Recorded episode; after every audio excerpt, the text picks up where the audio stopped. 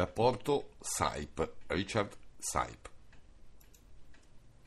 Rapporto Sipe.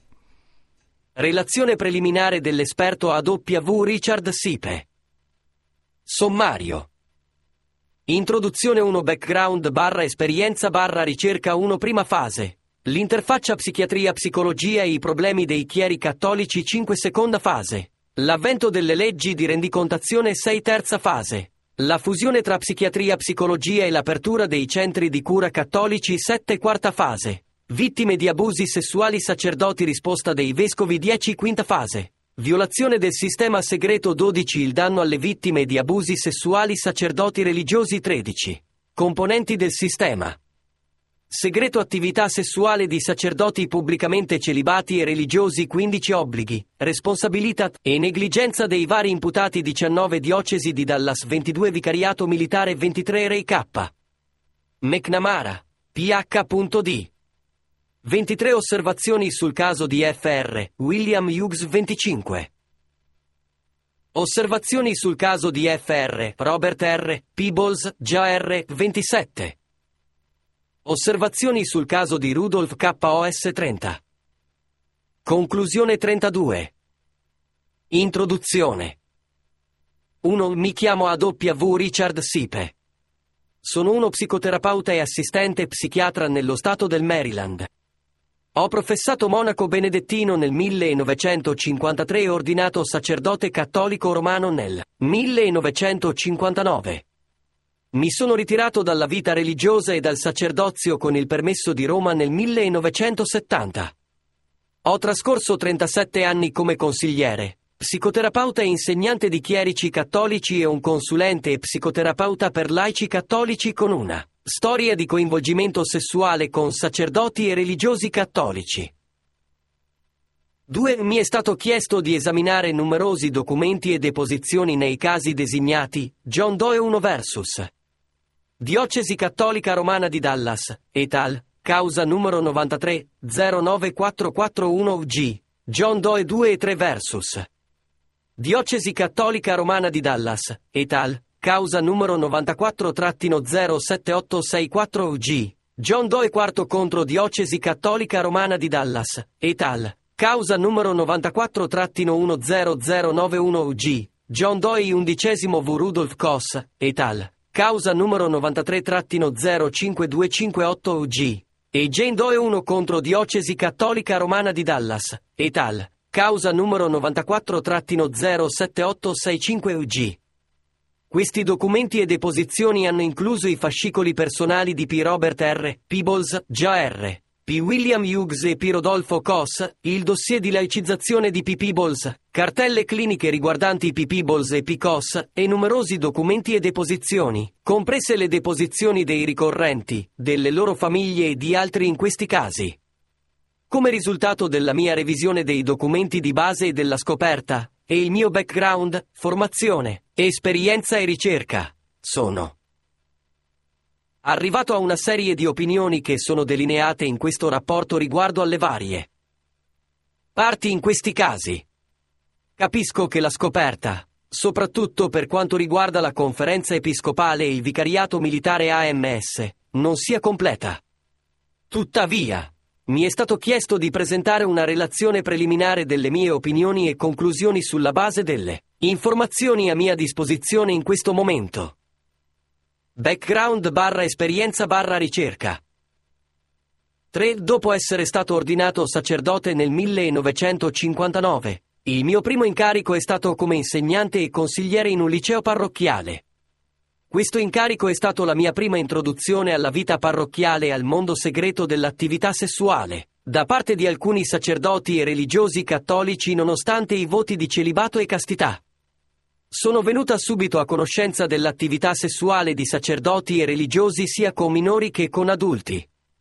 Questa rivelazione a me di un sistema segreto che nasconde la mancanza di pratica del celibato tra alcuni sacerdoti e religiosi cattolici ha stimolato il mio interesse nel consigliare sacerdoti e religiosi cattolici. Il mio lavoro e la mia ricerca, che continua fino ai giorni nostri, si sono estesi fino a includere la pratica celibisessuale dei sacerdoti cattolici e il suo effetto su laici, adulti e bambini. Questa ricerca, esperienza e osservazione costituiscono la base per le mie opinioni in questi casi. Punto 4. 5. Dal 1965 al 1967 ho ricevuto una borsa di studio per studiare consulenza e psicoterapia di sacerdoti e religiosi cattolici al Seton Psychiatric Institute, un ospedale di proprietà e gestione cattolica a Baltimora, nel Maryland. Il Seton Psychiatric Institute è stato fondato nel 1844 ed era la principale struttura di salute mentale negli Stati Uniti per il trattamento di sacerdoti e religiosi cattolici. Migliaia di sacerdoti e religiosi provenienti da tutti gli Stati Uniti sono stati indirizzati dai loro vescovi o superiori religiosi per il trattamento al Seton Institute per vari problemi psichiatrici. 6. Nel 1967 fui assunto al Seton Institute per dirigere il Dipartimento dei Servizi Familiari. Ho ricoperto questa posizione fino al 1970, quando sono andato in pensione. Dal 1965 al 1970 sono stato coinvolto in conferenze di accoglienza riguardanti ogni nuovo paziente, inclusi numerosi sacerdoti e religiosi cattolici che sono stati indirizzati a Seton per evitare procedimenti penali per coinvolgimento sessuale con minori. Seton ha chiuso nel 1972. 7. All'inizio degli anni 50, la St. John's University, Collegeville, Minnesota fondò il suo Institute for Mental Health. Questo istituto ha riunito importanti psicologi, psichiatri, psicoanalisti e clero cattolico provenienti da tutti gli Stati Uniti e, infine, da 9 paesi stranieri. Sono stato direttore esecutivo dell'istituto dal 1 settembre 1965 al 30 agosto 1969, accessorio alla mia borsa di studio e impiego a Seton. Ho trascorso 4 a 10 giorni al mese al Strada John S. Oltre a 4 a 5 settimane ogni estate laboratori di supervisione. Durante questo periodo sono stato anche nominato direttore del personale di una comunità religiosa di 350 membri. Strada John S. era la principale struttura cattolica negli Stati Uniti per promuovere l'interazione tra psichiatria e clero. NS. John S. sponsorizzava numerosi programmi di una settimana ogni anno che coinvolgevano 6 psichiatri e 40 sacerdoti di tutte le fedi, anche se la maggior parte erano sacerdoti e vescovi cattolici. Le dimensioni psicoanalitiche dei problemi che coinvolgono il clero sono state spesso discusse in dettaglio. Anche le questioni relative al coinvolgimento sessuale del clero cattolico con i minori sono state un argomento di conversazione in questi programmi settimanali, specialmente durante le conferenze del personale in cui i medici hanno condiviso le loro esperienze e casi clinici. 8. Ho insegnato in 3 seminari maggiori cattolici, uno dei quali è un seminario pontificio, dal 1 settembre 1967 al 30 giugno 1984. Continuo a tenere conferenze su come ottenere la pratica del celibato nei seminari cattolici, più recentemente dal 7 al 22 gennaio 1996. Nell'aprile 1996 ho pubblicato un manuale per coloro che desiderano praticare uno stile di vita celibe, celibato, un modo di amare, vivere e servire. 9. Sono stato associato a una serie di strutture terapeutiche diverse dalla Fondazione Menninger e dall'ospedale psichiatrico di Seton. Questi includono il servizio nel consiglio di amministrazione del Strada Luke Institute dal 1986 al 1988, dove sia P. Rudolph Kos e P. Robert Peebles sono stati valutati, Taylor Manor Hospital, dove ho fatto parte del comitato consultivo, e il North Baltimore Mental Health Center, dove ho prestato servizio nello staff. 10. Ho un incarico presso la Johns Hopkins University Medical School, Dipartimento di Psichiatria, come istruttore, part-time, dal 1972 ad oggi. 11. Ho tenuto conferenze e supervisionato i borsisti psichiatrici nel programma Child and Adolescent presso la Johns Hopkins University Medical School, Dipartimento di Psichiatria, dal 1989 al 1993.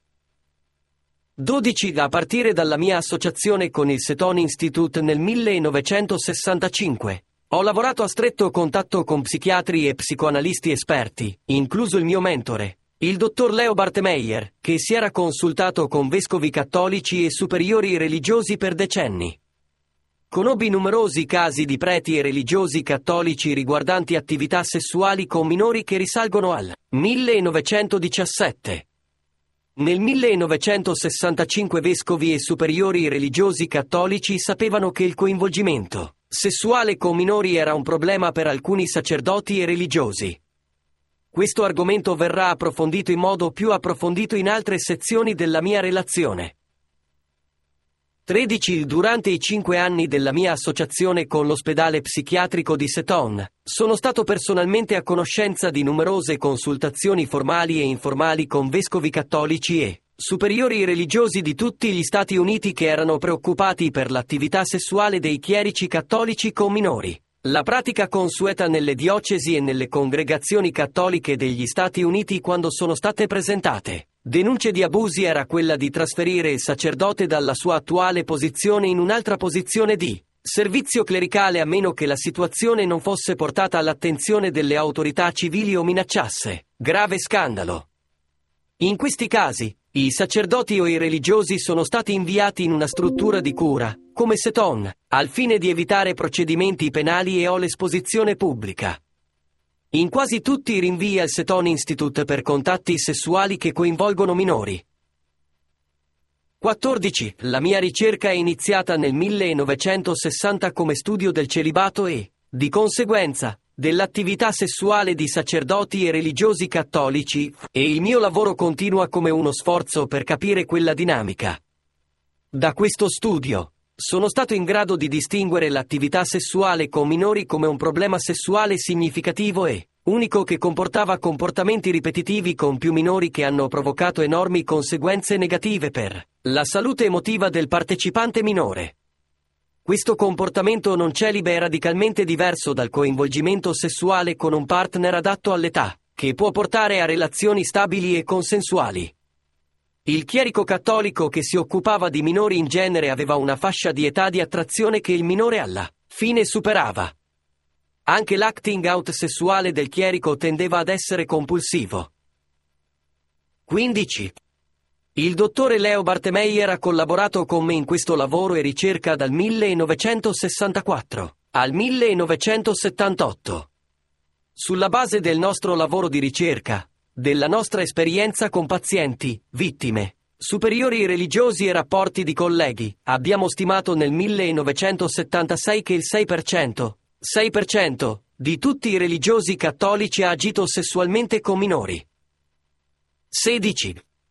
Nel corso degli anni ho avuto un rapporto terapeuta-paziente o consultivo con oltre 1000 chierici cattolici e oltre 500 persone con cui i chierici cattolici hanno agito sessualmente. Ho condotto ricerche approfondite, consulenza, interviste e revisioni di casi clinici di 2700 religiosi sessualmente attivi e 2000 vittime di abusi sessuali da parte di religiosi cattolici. 17. La mia ricerca e osservazione delle dinamiche sessuali nel clero cattolico è stata di portata nazionale, coinvolgendo uomini e donne di numerose diocesi e congregazioni. Ho avuto ampi contatti nazionali con il clero cattolico sulla questione della salute mentale e della cura pastorale. Questo contatto ha incluso programmi di formazione su come osservare i problemi di salute mentale nel clero.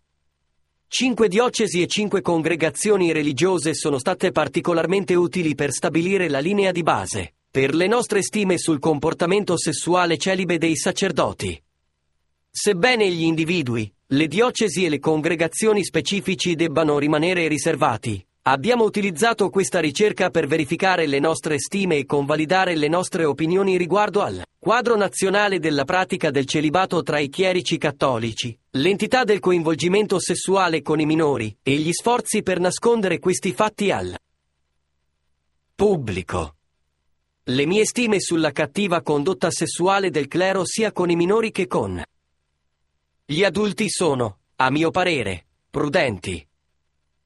18. Dopo essere stato ordinato nel 1959, Ho appreso che alcuni sacerdoti avevano rapporti sessuali con adulti e persino con minori, e in una certa misura questo comportamento era dato per scontato dalle autorità ecclesiastiche. Tuttavia, non esisteva un'atmosfera di crisi su questo tema. Il mondo segreto dell'attività sessuale, compresa l'attività sessuale con minori, era conosciuto dalla gerarchia cattolica e, sebbene considerato sfortunato e moralmente sbagliato, era accettato come un fallimento inevitabile e facilmente perdonabile di alcuni sacerdoti.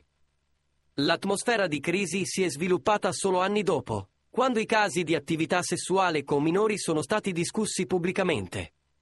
Prima di un ampio riconoscimento pubblico, le vittime di abusi erano silenziose e isolate. L'obiettivo primario della gerarchia cattolica era evitare lo scandalo. Prima fase, l'interfaccia psichiatria-psicologia e i problemi dei chieri cattolici. 19. Quando sono entrato nel sacerdozio, le attività sessuali di preti e religiosi presumibilmente celibi erano tenute nascoste al pubblico da un sistema chiuso che ho chiamato sistema celibe sessuale. I chierici in posizione di responsabilità all'interno della Chiesa sarebbero a conoscenza dell'attività sessuale del clero cattolico, compresa l'attività sessuale con i minori, perché come vescovo / superiore / vicario, erano a conoscenza delle lamentele e avrebbero dovuto affrontare i problemi man mano che si presentavano. Alla fine degli anni 50 e all'inizio degli anni 60, quando la conoscenza lasciò il sistema chiuso, entrò nel sistema psichiatrico. La psichiatria e la psicologia erano usate per curare il chierico colpevole, contenere lo scandalo e per placare il sistema legale se il chierico violava la legge. Le vittime e le loro famiglie venivano generalmente rassicurate dalle autorità ecclesiastiche e successivamente ignorate. 20. Per i successivi 8-10 anni, i problemi sessuali del clero cattolico furono inclusi sotto l'ombrello di altri problemi psichiatrici, in particolare l'alcolismo. L'alcolismo, infatti, è stato il primo ad essere separato e differenziato come disturbo specifico che affligge il clero. Vedi l'articolo nel Saturday Evening Post, intorno al 1953, e passa in rassegna l'istituzione di centri speciali per il trattamento dell'alcol per i sacerdoti. I casi di agito sessuale erano spesso legati causalmente dalla storia all'eccessivo consumo di alcol. 21. Nel corso del tempo, i disturbi psicosessuali sono stati differenziati dall'alcolismo, dalla depressione, dalla schizofrenia e dai disturbi caratteriali. Ciò non significa che il termine pedofilia, e in particolare non il termine efebofilia, fosse di uso comune. Certamente nel 1976 il problema del clero cattolico che agiva sessualmente con i minori fu riconosciuto come una grave malattia mentale. 22. La prima discussione pubblica sugli abusi sessuali sui minori da parte dei sacerdoti avvenne in un incontro, promosso dall'Associazione Nazionale per il Rinnovamento Pastorale tenutosi nel campus dell'Università di Notre Dame, nel 1967. Tutti i vescovi cattolici americani furono invitati a quell'incontro. 23. Nel 1968 la neonata Conferenza Nazionale dei Vescovi Cattolici autorizzò una serie di indagini sul sacerdozio negli Stati Uniti che furono pubblicate nel 1972. Questi studi includevano indagini storiche, indagini sociologiche e indagini psicologiche. Queste indagini erano piuttosto dettagliate ed estese. Conoscevo molti dei consulenti coinvolti negli studi, inclusi molti che erano associati al Seton Institute ed erano miei colleghi professionisti. Questi includevano Ivan Jank, M.D., Sarah Charles, M.D., Marianne Bankert, M.D., e Leo Bartemeier, M.D. frazione Eugene Kennedy, che stava conducendo lo studio psicologico. Era un assiduo frequentatore del Seton Institute. 24. Lo studio NCCBUSCC ha concluso che un terzo dei preti cattolici negli Stati Uniti erano sottosviluppati emotivamente, un terzo si stavano sviluppando e un terzo erano sviluppati. Questi studi hanno convalidato la mia osservazione della salute emotiva e dello sviluppo dei sacerdoti e dei religiosi che avevo osservato e trattato a Menninger e Seton e nel mio lavoro e studi terapeutici.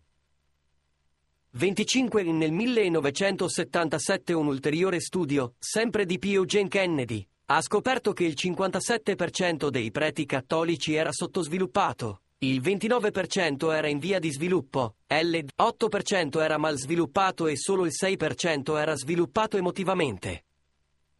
Seconda fase, l'avvento delle leggi di rendicontazione. 26.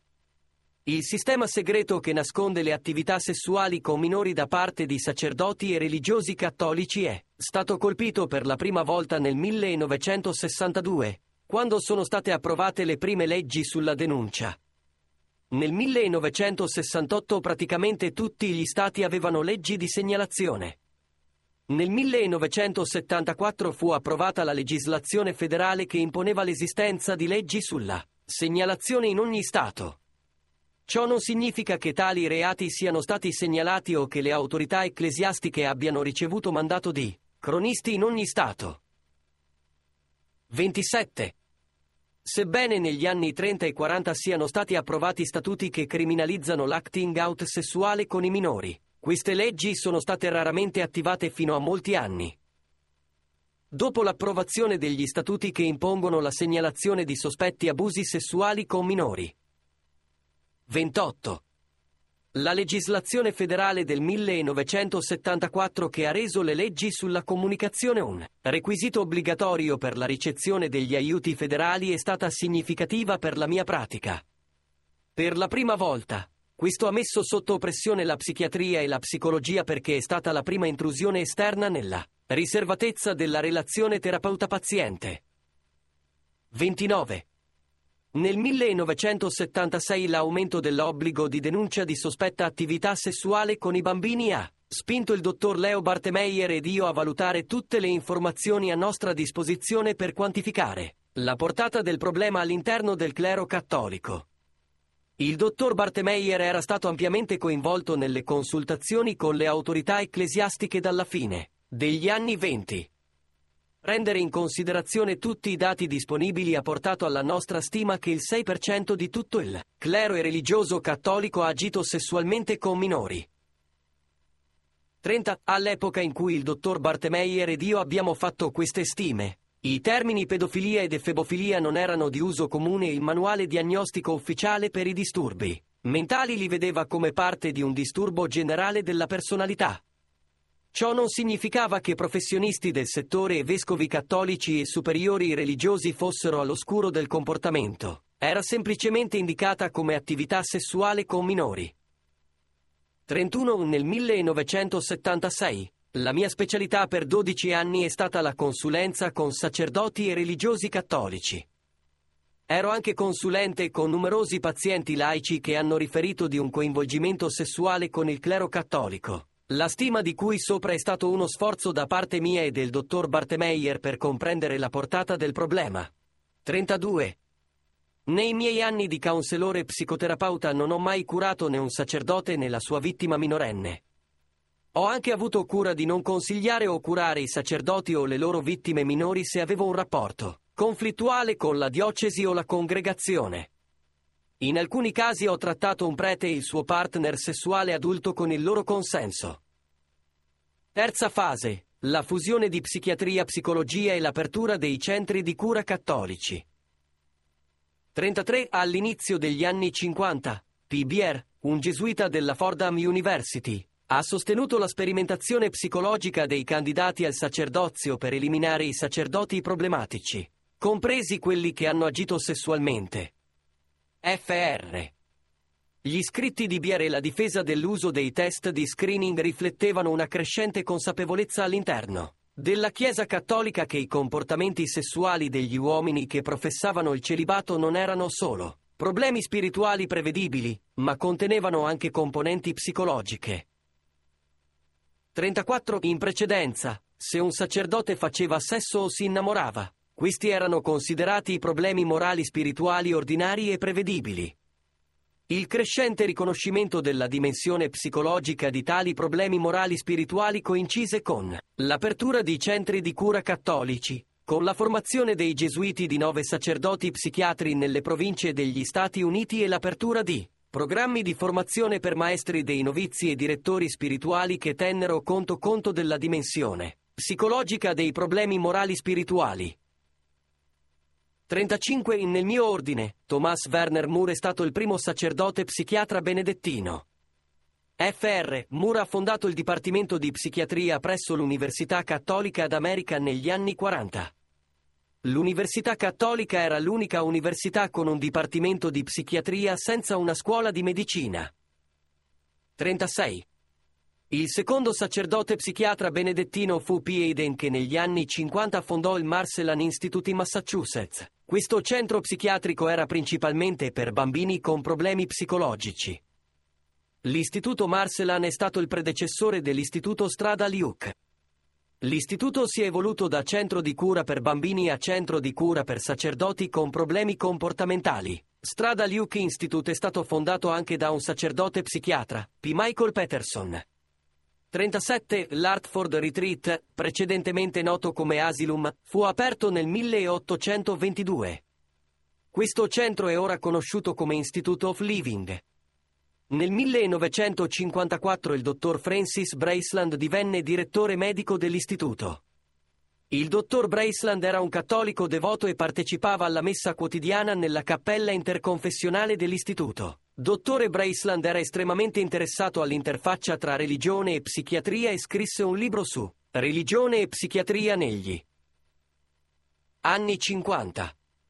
Braceland si è anche ampiamente consultato con vescovi e superiori religiosi sui problemi psichiatrici nel sacerdozio e ha incoraggiato il rinvio all'istituto di sacerdoti problematici. Il dottor James Gill, un sacerdote gesuita, è stato assunto dal dottor Braceland. Il dottore Gill è stato chiamato nel caso che coinvolge P. Peebles nel 1984.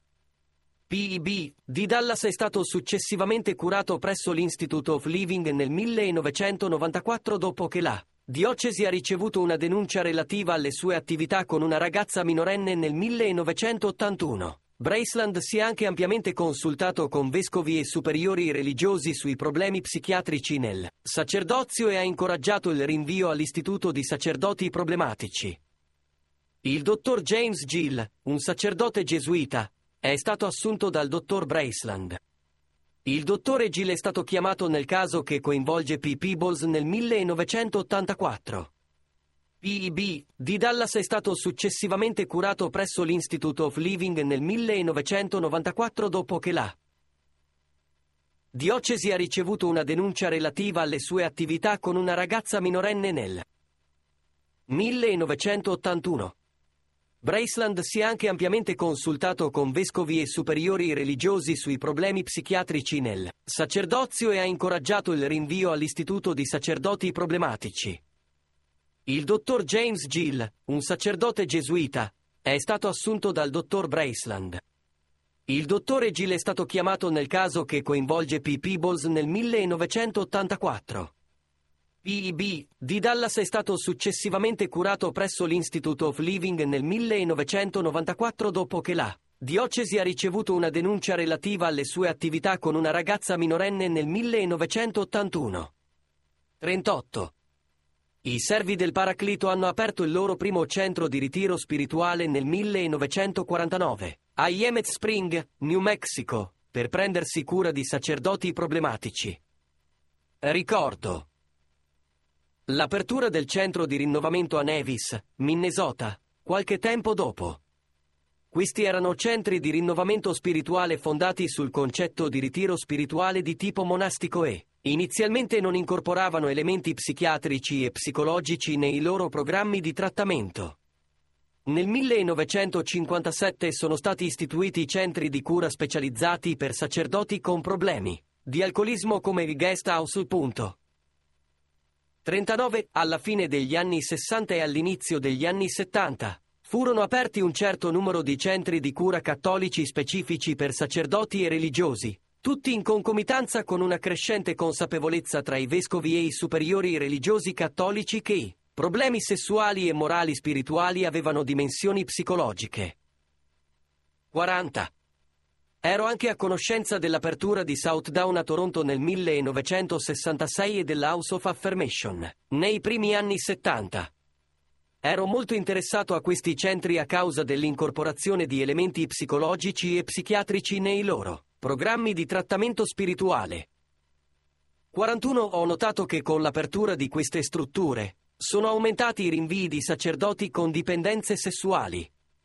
A mio avviso, questo aumento non è avvenuto perché i comportamenti sessuali dei sacerdoti erano nuovi problemi o perché queste strutture erano state aperte con il preciso scopo di curare i disturbi sessuali, piuttosto. Il trattamento psicologico dei sacerdoti problematici ha evidenziato la frequenza dei disturbi psicosessuali nel clero. Casi di abusi sessuali ricorrenti, fastidiosi e innegabili hanno costretto i vescovi cattolici e i superiori religiosi ad aumentare i rinvii a queste nuove strutture.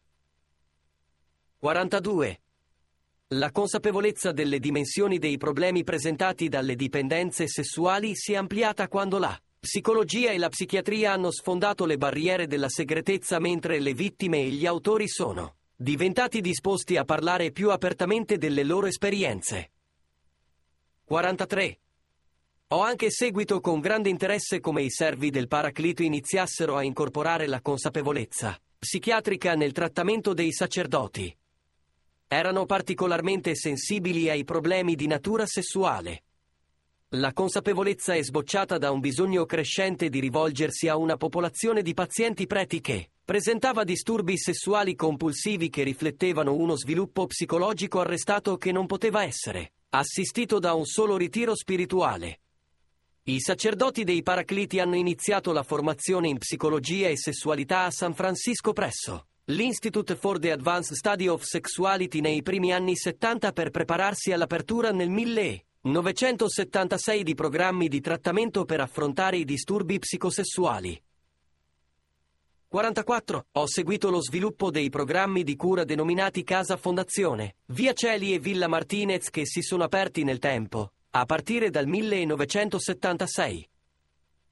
45. Ho visitato personalmente il programma Paraclete nel 1981. Ho intervistato il personale ed esaminato il programma di trattamento. Ho conosciuto P. Michael Foley e P. Liam O'Hare da tempo e di recente ha scritto una serie di riflessioni sul celibato per la loro newsletter nazionale, rispetto a quello che ho visto del loro lavoro nel 1981. 46. Voglio ribadire che i problemi psicosessuali dei sacerdoti non erano un fenomeno nuovo a metà degli anni 70. Ma la consapevolezza delle modalità psichiatriche di affrontare questi problemi era relativamente nuova.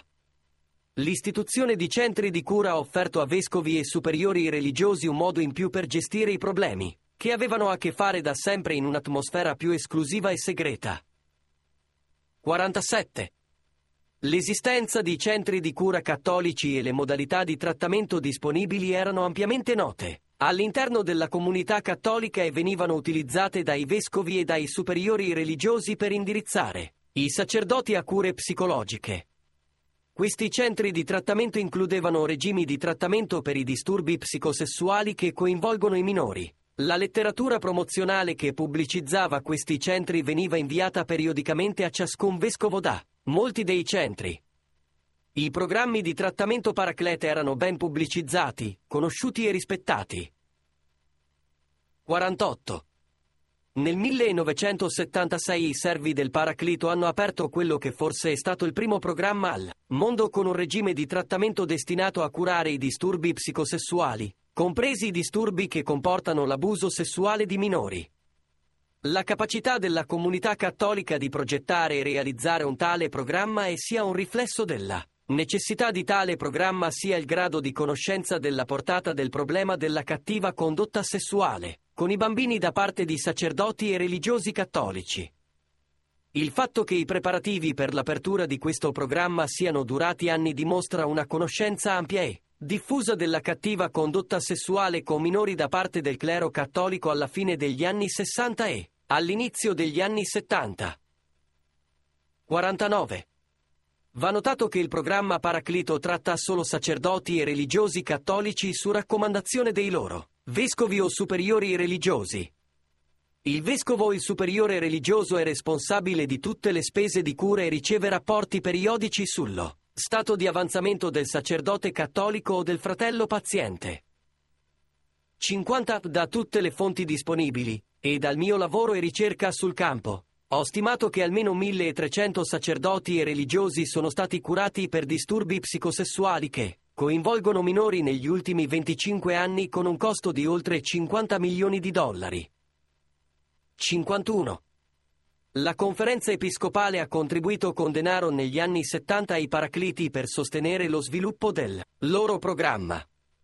Picché gli obiettivi e gli scopi del programma di trattamento erano ben noti all'interno della gerarchia cattolica. Gli obiettivi e gli scopi sarebbero stati noti anche alla conferenza episcopale.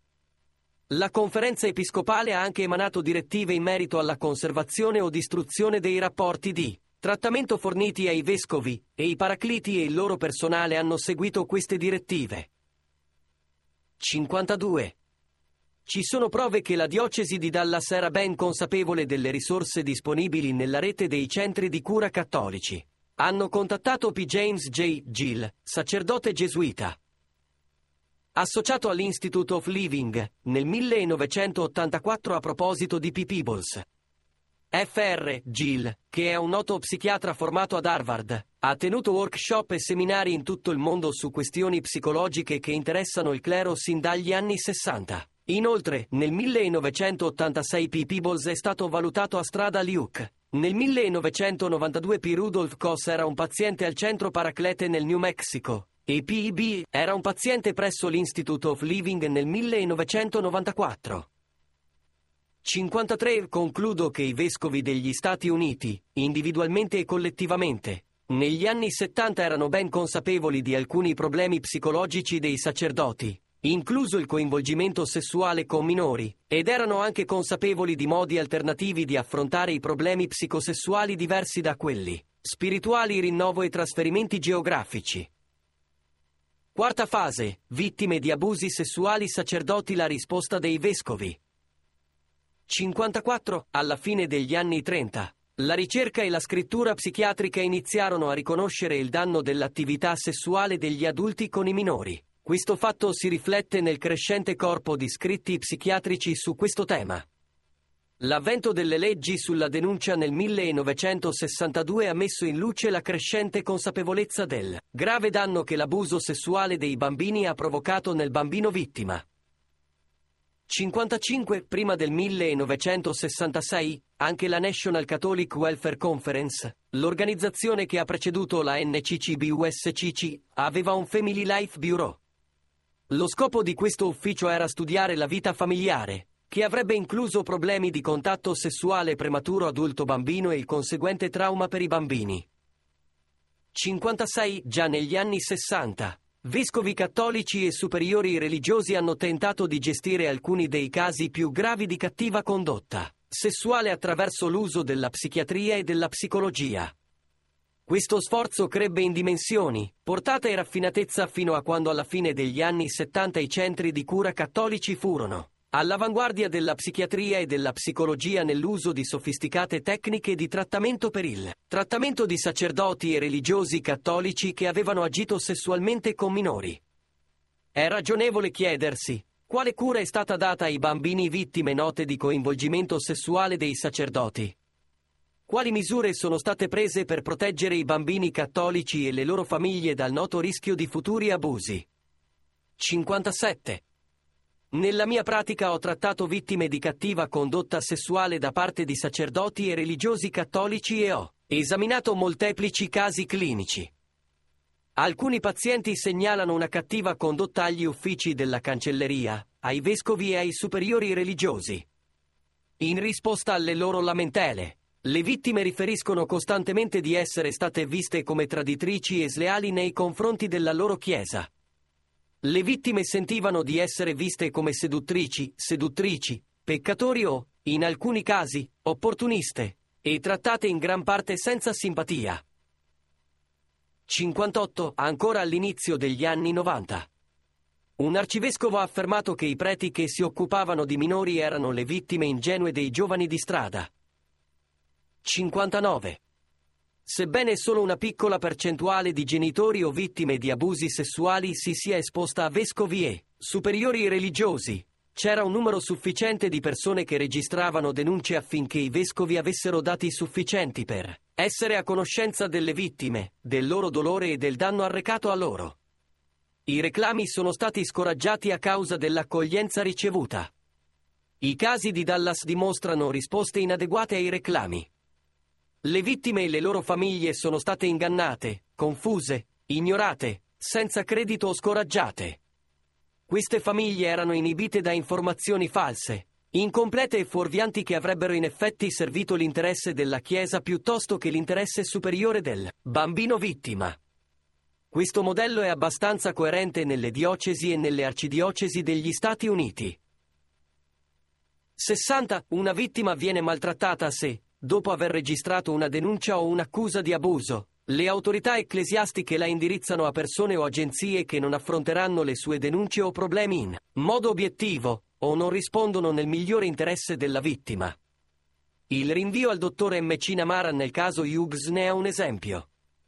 Le vittime vengono maltrattate se le autorità ecclesiastiche intraprendono lunghe trattative che non vanno da nessuna parte e spesso sfociano nello scoraggiamento delle vittime e delle loro famiglie, o se i funzionari della Chiesa non agiscono in modo tempestivo per promuovere il benessere delle vittime.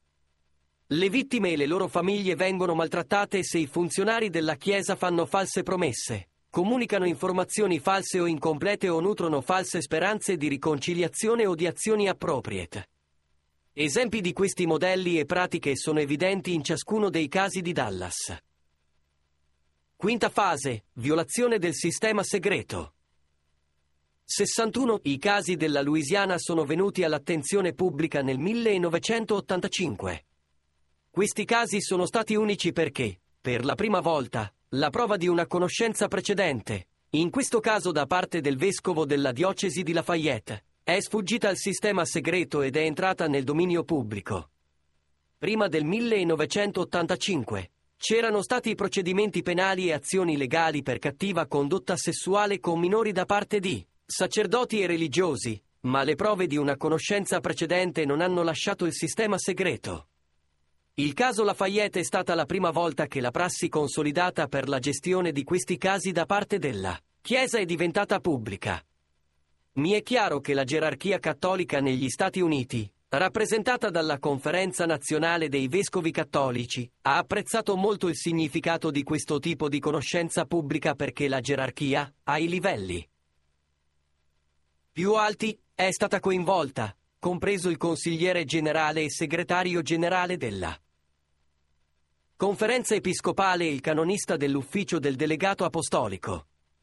Questo coinvolgimento implica che la gerarchia cattolica fosse consapevole della minaccia presentata al sistema segreto dalla diffusa conoscenza pubblica del modo in cui i casi di abuso erano stati precedentemente gestiti.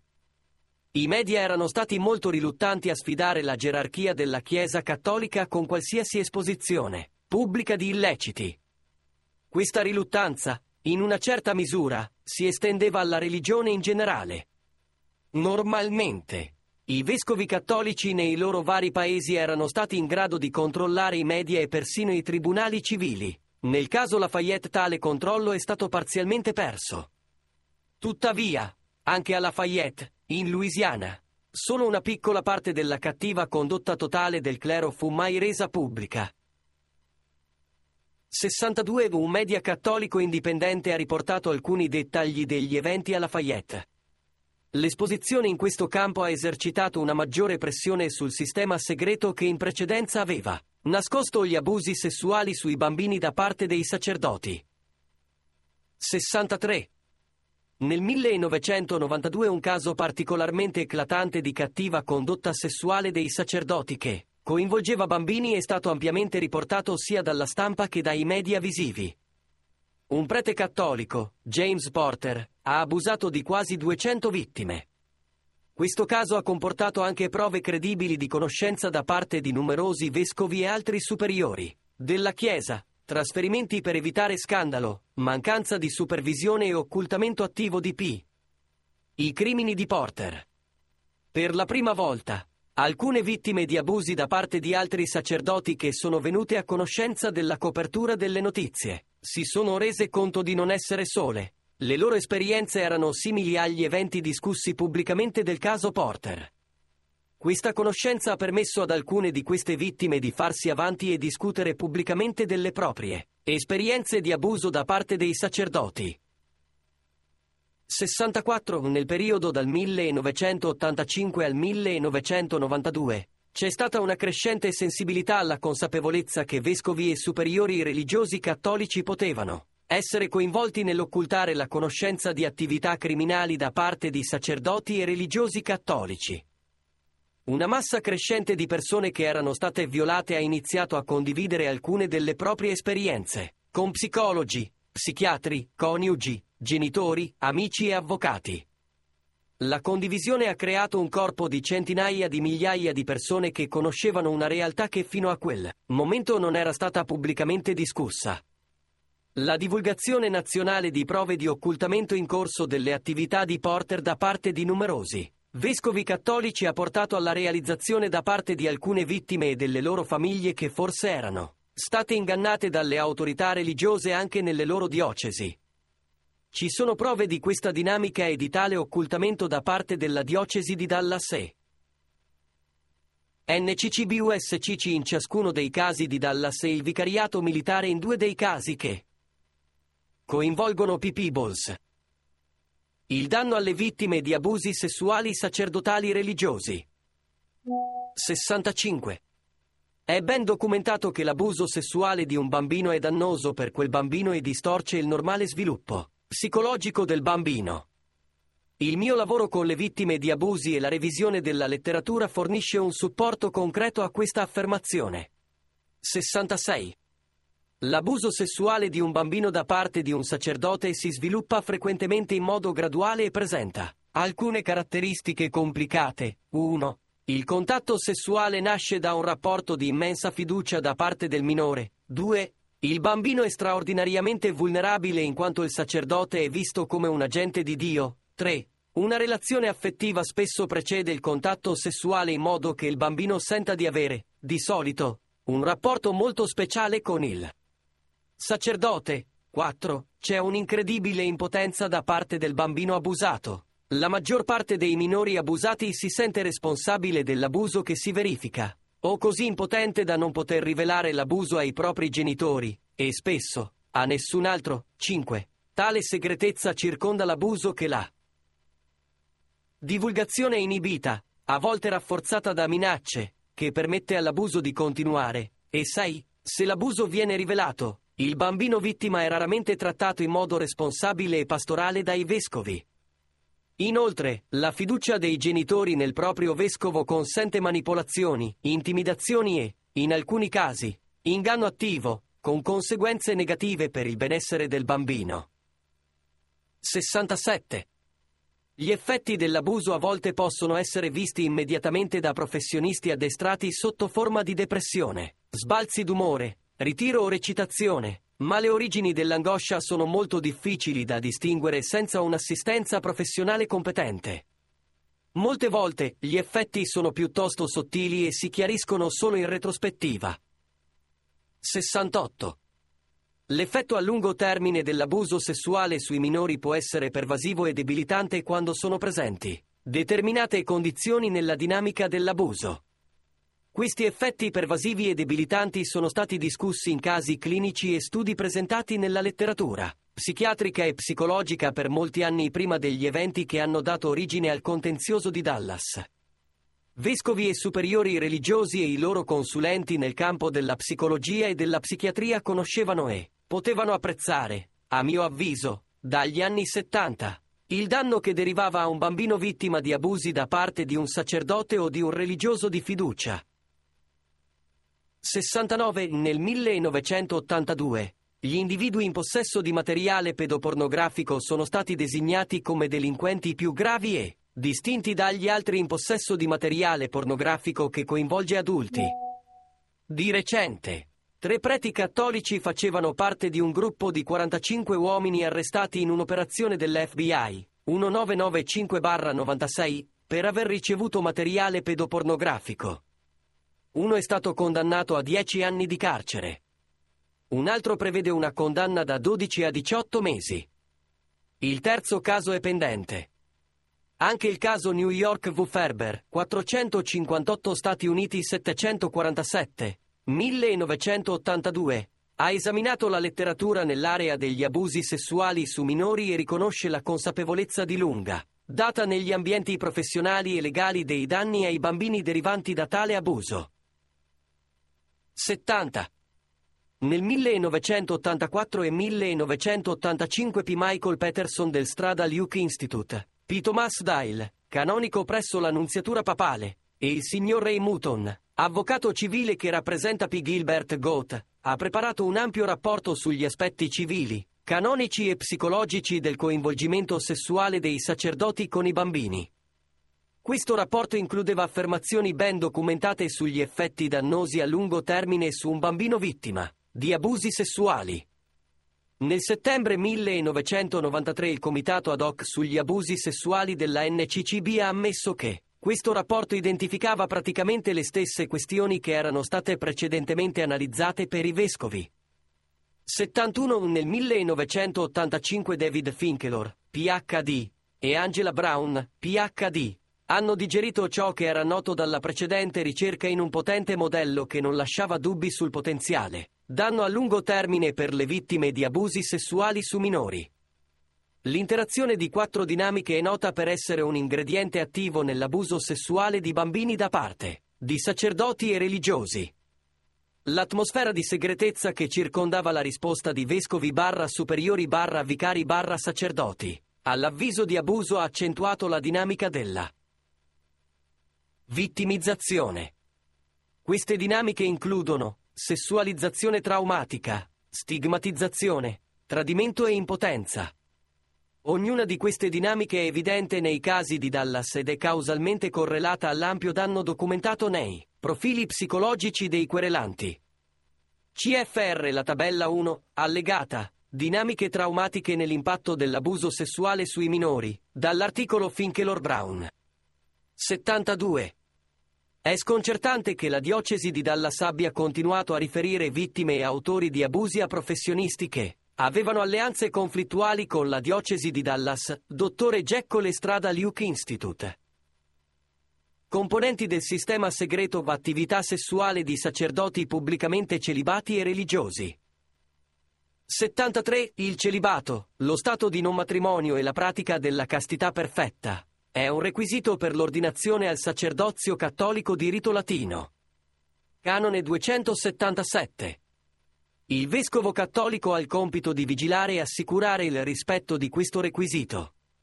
Il celibato è un requisito permanente per il sacerdozio attivo.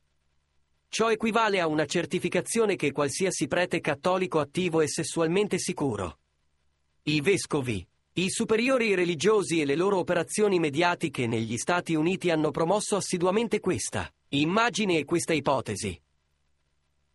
74. Che cos'è, infatti, un celibato ideale incontestabilmente nobile, caratterizzato da una devozione totale a Dio, libera da ogni ambivalenza, simbolo vivente dell'universalità e del significato dell'amore divino e della piena disponibilità e devozione al servizio dell'umanità? Non ho alcun problema con il concetto e il perseguimento dell'ideale celibe. 75. Certamente, la stragrande maggioranza dei sacerdoti cattolici non abusa sessualmente dei minori. Ma, poiché le conseguenze dell'abuso di un bambino da parte di una persona che detiene il potere spirituale sono così terribili e di lunga durata, anche una piccola percentuale di perpetratori all'interno del ministero è una questione di estremo interesse pubblico e urgenza. Inoltre, il fatto che tale abuso si verifichi in altre parti della società non diminuisce la necessità di un'azione responsabile da parte dei vescovi cattolici negli Stati Uniti nei confronti dei propri sacerdoti, vescovi e membri laici della loro Chiesa. 76. Come ho affermato sopra, nel 1976 il dottor Bartemeier ed io siamo stati in grado di stimare che il 6% di tutti i sacerdoti e religiosi cattolici si occupava di minori. Se potessimo saperlo, credo che lo sapessero anche i vescovi. 77. P. Andrew Greeley, un sacerdote sociologo dell'arcidiocesi di Chicago, ha stimato che tra il 5-7% dei sacerdoti cattolici si coinvolge sessualmente con minori. 78. Diverse altre fonti stimano la percentuale di tutti i sacerdoti cattolici che si impegnano sessualmente con minori, dal 2% al 10%. C'è una certa confusione sul fatto che queste cifre si riferiscano solo ai pedofili, coinvolgimento sessuale con bambini in età prepuberale, e febofili, coinvolgimento sessuale con adolescenti, o ad entrambi. Stimo che il 2% di tutti i preti cattolici siano pedofili e che un ulteriore 4% si occupi di adolescenti e febofili. 79. Quando si considerano le singole istituzioni cattoliche o diocesi, la proporzione di coloro che sono accusati o accusati di abuso sessuale su minori spesso supera le mie stime. Ad esempio, diverse diocesi cattoliche negli Stati Uniti rivelano che oltre il 10% dei sacerdoti attivi ha avuto rapporti sessuali con minori.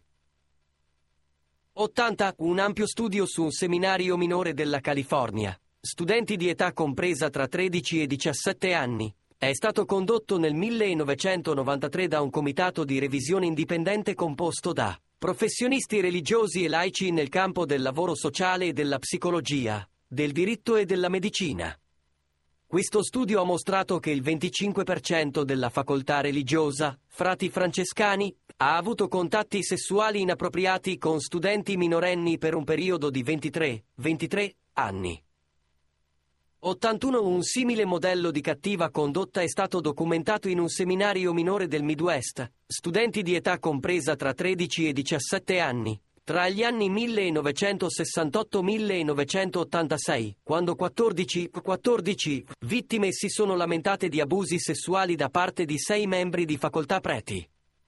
Ulteriori denunce sono state registrate contro 3 sacerdoti membri della facoltà tra il 1972 e il 1992. Il mio studio suggerisce che solo una piccola percentuale di preti o religiosi abusanti all'interno di una determinata comunità o area viene mai notata pubblicamente, anche quando vengono mantenuti gli sforzi per la scoperta e la divulgazione. Il sistema segreto che circonda sacerdoti e vescovi è molto protettivo e ben consolidato. 82. I miei studi rivelano che l'abuso sessuale all'interno dei seminari da parte di docenti preti è significativo, perché il 10% del clero riferisce di essere stato abusato sessualmente durante il corso di studi per l'ordinazione. 83. L'abuso sessuale non è un problema esclusivo del sacerdozio cattolico negli Stati Uniti. In Canada, l'arcivescovo cattolico di Terranova ha istituito una commissione indipendente per studiare gli abusi sessuali a lungo termine sui minori in una delle sue istituzioni. Lo studio di Terranova ha rivelato che 13 dei 107 sacerdoti erano coinvolti in attività sessuali con minori, coinvolti anche altri 23 frati religiosi e dipendenti della Chiesa. Il rapporto pubblicato, completato nel 1990, è stato il trampolino di lancio per le riforme avviate dalla Conferenza Episcopale Canadese e attuate nelle diocesi di tutto il Canada. 84. Uno studio del 1991 su un campione casuale di clero cattolico in Sudafrica ha rivelato che circa il 45% dei sacerdoti ha riferito di essere stato sessualmente attivo con un partner non specificato nei 2 anni precedenti. Questo studio è stato condotto da un prete cattolico, Victor Kotze. 85. Uno studio del 1995 sui sacerdoti in Spagna afferma che il 7% di tutti i sacerdoti ha commesso gravi reati sessuali contro i minori.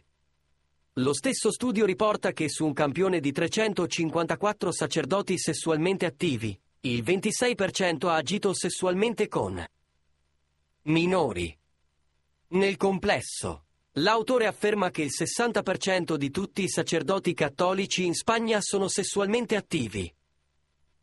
86. Nel 1996 la Conferenza Episcopale Irlandese, in una dichiarazione scritta, ha promesso piena cooperazione con la polizia e le autorità civili per assicurare alla giustizia i responsabili noti del sacerdozio cattolico in Irlanda. La conferenza irlandese si è anche scusata con la comunità cattolica laica per la sua lunga incapacità di rispondere alle segnalazioni di abusi sui bambini da parte di preti cattolici in Irlanda. 87. La conferenza australiana dei vescovi cattolici nel maggio 1996 ha riconosciuto problemi simili con il clero cattolico in Australia e ha rilasciato una dichiarazione politica sulla Cooperazione con un'indagine annunciata da una commissione reale. L'avviso è stato letto in ogni parrocchia in Australia. 88. Come ho spiegato in altre sezioni di questo rapporto, la gerarchia della Chiesa Cattolica negli Stati Uniti, come esemplificato dai vescovi, arcivescovi, cardinali e altri membri della Conferenza Episcopale degli Stati Uniti, ha conosciuto questo problema per un po' di tempo. Come ho spiegato, stimo che il 2% di tutti i preti cattolici sia sessualmente coinvolto con bambini in età prepuberale, pedofili, e il 4% dei preti cattolici sia sessualmente coinvolto con adolescenti, efebofili. Studi ben consolidati mostrano che il pedofilo medio ha 250 o più vittime nel corso della sua vita. Non abbiamo gli stessi studi disponibili per gli efebofili. Fr. Andrew Greeley stima che negli Stati Uniti ci siano tra le 100.000 e le 150.000 vittime di abusi sessuali da parte di sacerdoti e religiosi cattolici. Nel mio lavoro non ho mai tentato di fare una stima delle vittime. 89. L'evidenza del diffuso abuso sessuale di minori da parte del clero cattolico negli Stati Uniti è solo un'indicazione della mancanza di pratica del celibato tra il clero cattolico. 4 volte più sacerdoti e religiosi cattolici sono coinvolti con le donne rispetto a quelli che hanno a che fare con i bambini, e quasi il triplo con gli uomini adulti. 90. Un problema separato all'interno del sacerdozio cattolico è la questione dell'omosessualità, in particolare alla luce della condanna della Chiesa della pratica omosessuale. Osservatori esperti, comprese le autorità all'interno della Chiesa, stimano che il 40-50% di tutti i sacerdoti cattolici abbia un orientamento omosessuale e che la maggioranza di questi sia sessualmente attiva. Dai miei studi, stimo che solo il 30% dei preti cattolici ha un orientamento omosessuale e che solo la metà di questi è sessualmente attiva. Vedi Lotstein, 34 Catholic Law Rev. 89, 1994. 91. A partire dal 1980, non erano stati pubblicati studi sul comportamento sessuale dei sacerdoti cattolici che prestavano servizio nel ministero pubblico. Nel 1980, uno studio di tesi sui preti omosessuali fu condotto da un prete cattolico presso l'Institute for Advanced Study of Human Sexuality. Il campione finale ha coinvolto 50 preti cattolici gay provenienti da tutti gli Stati Uniti di età compresa tra 27 e 58 anni. Del campione, solo 2 dei 50 sacerdoti, ovvero il 4%, si astenevano attualmente dal sesso. Il numero di precedenti partner dello stesso sesso per la popolazione campione ha rivelato una media di 227 partner dello stesso sesso per partecipante al sondaggio, che vanno da 11 partecipanti che hanno segnalato 500 o più partner a 9 che hanno segnalato non più di 10. Un totale di 49, o il 98% del campione del sondaggio ha dichiarato di voler continuare in uno stile di vita gay in futuro. Inoltre, l'88% ha dichiarato che 92.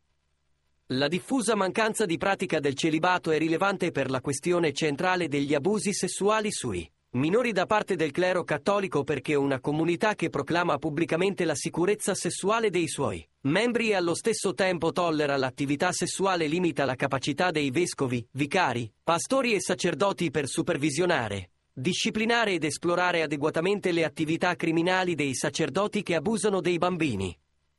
L'esposizione di una parte del sistema, preti abusivi, minaccia di esporre un intero sistema che sostiene una mancanza di conformità celibe all'interno del sacerdozio. 93. Il gran numero di preti omosessuali sessualmente attivi complica ulteriormente la questione a causa del potenziale di controversia pubblica e di disapprovazione di questo comportamento, in particolare in considerazione del disprezzo della Chiesa stessa dell'orientamento omosessuale come condizione intrinsecamente disordinata. 94. La questione dell'omosessualità viene talvolta confusa con la questione dell'abuso sessuale sui minori a causa del numero sproporzionato di minori di sesso maschile vittime di abusi sessuali da parte di sacerdoti. Alcuni clinici riferiscono che il 90% delle vittime sessuali dei sacerdoti sono maschi. Ho scoperto che il prete vittimizza i ragazzi almeno il doppio delle ragazze. Qualunque sia il rapporto, è chiaro che i preti molestano i ragazzi minorenni in proporzione più frequentemente degli aggressori nella popolazione generale. Vedi Lotstan, 34 cat. Legge Rev. 89, 1994. 95 è mia opinione che la necessità di mantenere il segreto, di controllare la conoscenza pubblica degli abusi sessuali sui minori da parte di ecclesiastici cattolici, di evitare persecuzioni per tali crimini e di proteggere la reputazione e le finanze della Chiesa cattolica, abbia portato a ciò che i querelanti di Dallas definiscono una cospirazione dei vescovi e dei superiori religiosi per nascondere questi crimini contro i minori. Attraverso questa cospirazione, i vescovi si sono sforzati di evitare un'azione decisa e responsabile per paura di scandalo, e nonostante il noto rischio di danno alla benessere dei minori cattolici a rischio. La segretezza di fronte alla conoscenza del rischio di danni ai bambini non è solo riprovevole, è potenzialmente illegale. Obblighi, responsabilità e negligenza dei vari imputati. 96. Conosco il ruolo e la responsabilità della Conferenza Episcopale. Imputati NCCBUSCC, per quanto riguarda la formazione e la formazione sacerdotale, poiché ho insegnato in diversi seminari cattolici maggiori dal 1967. La Conferenza Episcopale è stata molto attiva nel stabilire linee guida vincolanti per la formazione del seminario, nella certificazione e valutazione dei docenti e degli studenti del seminario e nello stabilire gli standard che devono essere rispettati da studenti e docenti del seminario. La Conferenza Episcopale è stata anche attiva nel commissionare studi sulla formazione e la formazione sacerdotale. 97. Conosco anche il ruolo della Conferenza Episcopale nello stabilire, coordinare ed eseguire la politica nazionale per conto della Chiesa Cattolica su questioni che incidono sulla vita cattolica negli Stati Uniti. A questo proposito, la Conferenza Episcopale è l'ente cattolico che coordina e dirige gli sforzi di ricerca su temi di interesse per la vita cattolica negli Stati Uniti. 98. Sono anche ben consapevole delle operazioni mediatiche della Conferenza Episcopale, compreso il Catholic News Service, la più grande agenzia di stampa cattolica del mondo, la loro pubblicazione, Origins, e i numerosi piani pastorali, lettere pastorali e altre dichiarazioni che esprimono la politica dei vescovi cattolici degli Stati Uniti che la Conferenza Episcopale emette e che parlano direttamente alla comunità cattolica laica di tutta la nostra nazione. 99. A mio parere, la NCCBUSCC è stata responsabile e negligente nei seguenti aspetti. A. Non riconoscere e avvertire il pubblico cattolico del pericolo per i minori derivante dalla nota propensione di alcuni sacerdoti e religiosi cattolici a compiere atti sessuali con bambini. B.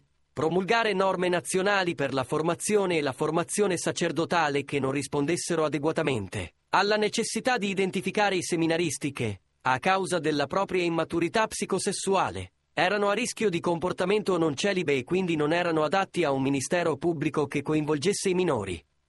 C. Non stabilire e attuare una politica nazionale che coinvolga un laucato informato e vigilante. Importante è l'assenza di qualsiasi piano per prevenire l'attività sessuale con minori da parte di sacerdoti e religiosi cattolici.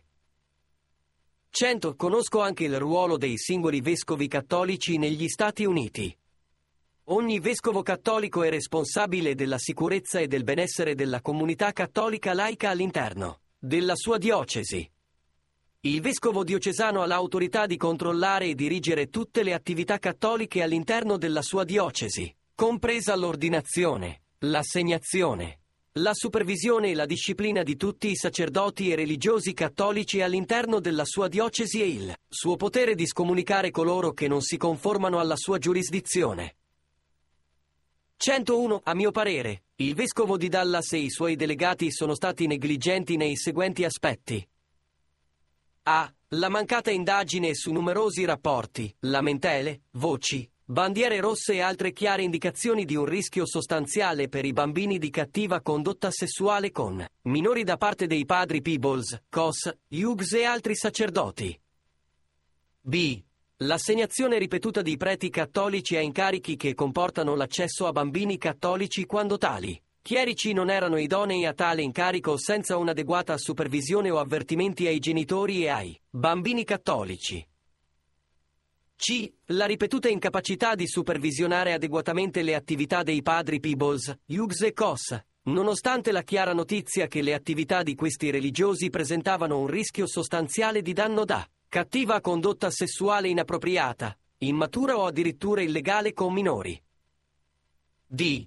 La mancata attuazione di avvertenze e istruzioni adeguate ai genitori cattolici e ai loro figli nonostante il noto rischio di cattiva condotta sessuale con minori da parte dei sacerdoti della diocesi di Dallas. 102. Il vicariato militare arcidiocesi per i servizi militari è una diocesi, come la diocesi di Dallas, ed è presieduta da un vescovo che ha l'autorità di approvare sacerdoti e religiosi cattolici come candidati idonei al servizio militare. Questa approvazione al Dipartimento della Difesa garantisce che il candidato sacerdote è moralmente, spiritualmente, intellettualmente ed emotivamente qualificato per rappresentare la fede cattolica e per servire come ufficiale nell'esercito degli Stati Uniti. 103. A mio parere, il vicariato militare è stato negligente nei seguenti aspetti. A.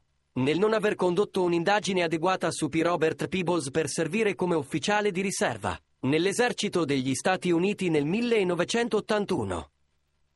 B.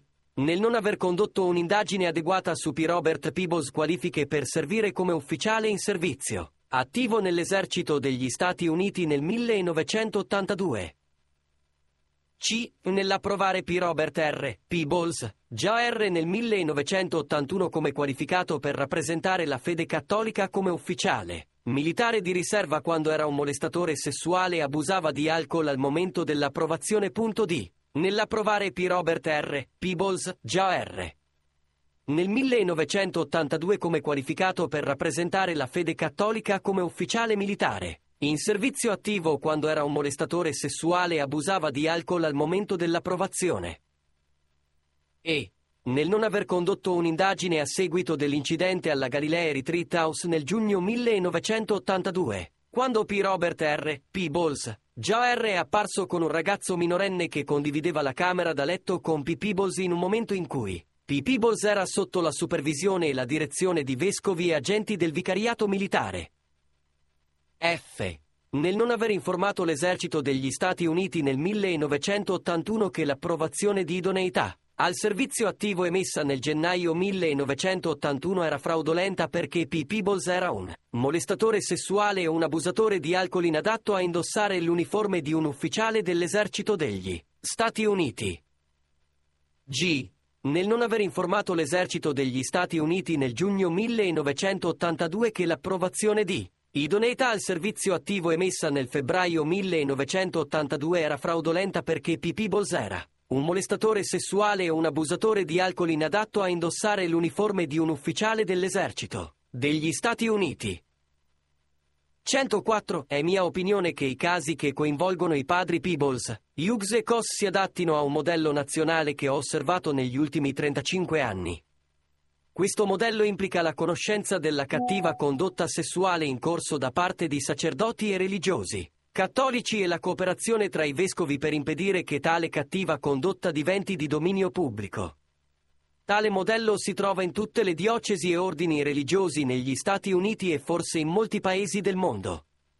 Anche i casi che coinvolgono i padri Peebles, Kos e Hughes si adattano allo schema che ho osservato in termini di metodo di funzionamento del sacerdote, conoscenza della diocesi, risposta della diocesi, e, nei casi Peebles, la cooperazione tra vescovi nell'assegnazione del chierico incriminato e nella risposta del vescovo a prove di cattiva condotta sessuale con minori da parte del chierico incriminato.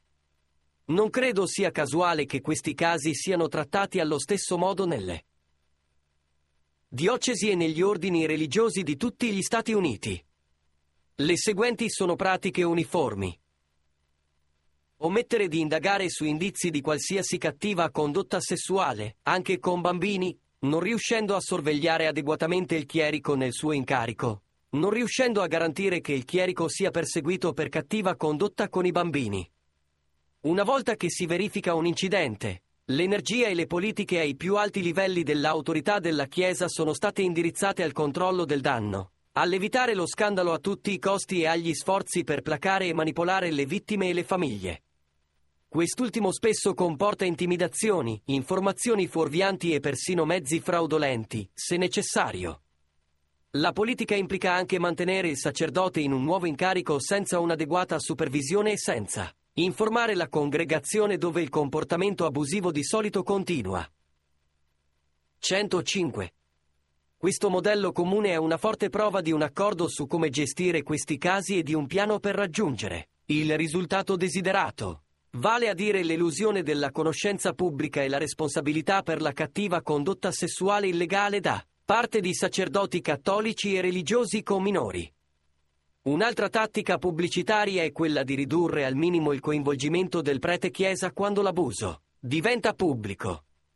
Ad esempio, i rappresentanti della chiesa affermano che il prete molesta meno di altri gruppi.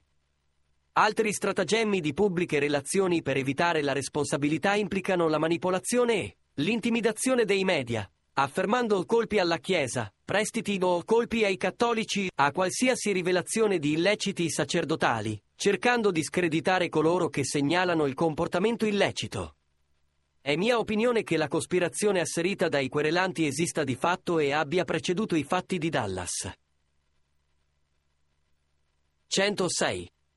Di particolare importanza per il contenzioso di Dallas è il fatto che ogni singolo attore in questi casi era noto o conoscibile alla diocesi di Dallas e, per quanto riguarda John Doe e IV, Peebles, al vicariato militare. I vescovi e i loro consulenti psichiatrici e psicologici sapevano o avrebbero dovuto sapere che queste vittime avevano bisogno di assistenza per mitigare gli effetti dannosi dell'abuso sessuale da parte di un fidato consigliere spirituale. La diocesi di Dallas e il vicariato militare non hanno fatto nulla per assistere i ricorrenti in questi casi, e invece hanno intrapreso azioni che hanno aumentato il danno alle vittime. È mia opinione come psicoterapeuta che il danno a queste vittime sia continuato nel corso degli anni ed è stato aumentato e reso cronico dalle azioni di questi imputati. Diocesi di Dallas.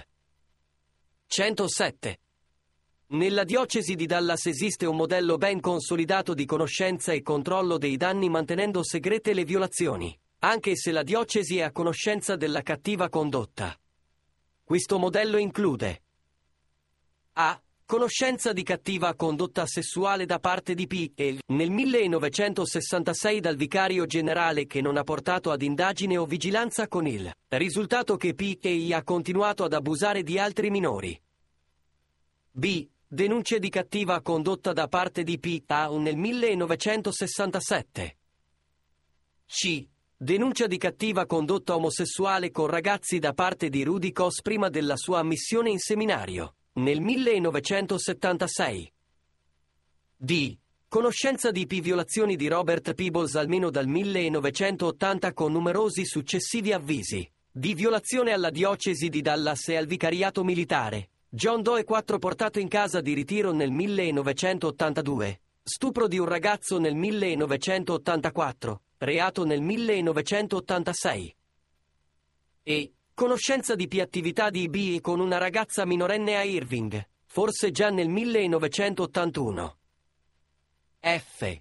Un modello coerente di comportamento pedofilo da parte di P. Rudolph Kos durante il suo ministero dal 1981 al 1992. G. Segnalazioni di possibili abusi sessuali con minori da parte di PC e PD tra la metà e la fine degli anni 80. H. Coprire la precedente conoscenza della diocesi di PBS cattiva condotta a Irving nel 1981, avvisando questo ricorrente nel giugno del 1993 che nessuno nella diocesi di Dallas aveva la minima idea di questo comportamento quando era noto al vescovo, vicario generale, direttore aziendale, sovrintendente delle scuole, a almeno 2 parroci e un preside della scuola prima del giugno del 1993, secondo la testimonianza di deposizione del sovrintendente delle scuole. Vicariato militare. 108. Un modello simile è evidente nel comportamento del vicariato militare, in quanto mi è stata mostrata la prova di un modello coerente di approvare sacerdoti e religiosi cattolici come idonei a servire la fede cattolica, nell'esercito che avevano una precedente storia di cattiva condotta sessuale con figli. Sono anche a conoscenza di un modello che consente ai cappellani cattolici di dimettersi dalle loro commissioni piuttosto che affrontare la corte marziale. Questo modello esisteva prima del caso Peebles. Ray K. McNamara, Ph.D. 109. A mio parere, il dottore McNamara ha assistito la diocesi nell'insabbiamento delle vittime sia di Hughes che di Peebles in quanto il dottore McNamara aveva una duplice relazione con la diocesi di Dallas al momento del suo consiglio e trattamento di John Doe 1 nel caso Peebles e Jane Doe 1 nel caso Hughes. A causa di questa doppia relazione, il dottore McNamara non avrebbe dovuto consigliare o trattare nessuno dei querelanti. Nell'esaminare le registrazioni delle deposizioni e dei trattamenti del dottore McNamara, non vedo prove che abbia diagnosticato e trattato in modo appropriato questi individui. Infine, la missione del dottore McNamara di aver distrutto i documenti di trattamento originali che sono importanti per questo caso nell'agosto 1993 è stata a mio avviso fatta per nascondere informazioni materiali e ha favorito la cospirazione riguardante l'occultamento dei crimini contro i bambini da parte di padri Peebles, Kos, Hughes e numerosi altri sacerdoti della diocesi di Dallas, alcuni dei quali erano stati curati dal dottore McNamara. Alcune delle mie ulteriori osservazioni e opinioni sono le seguenti.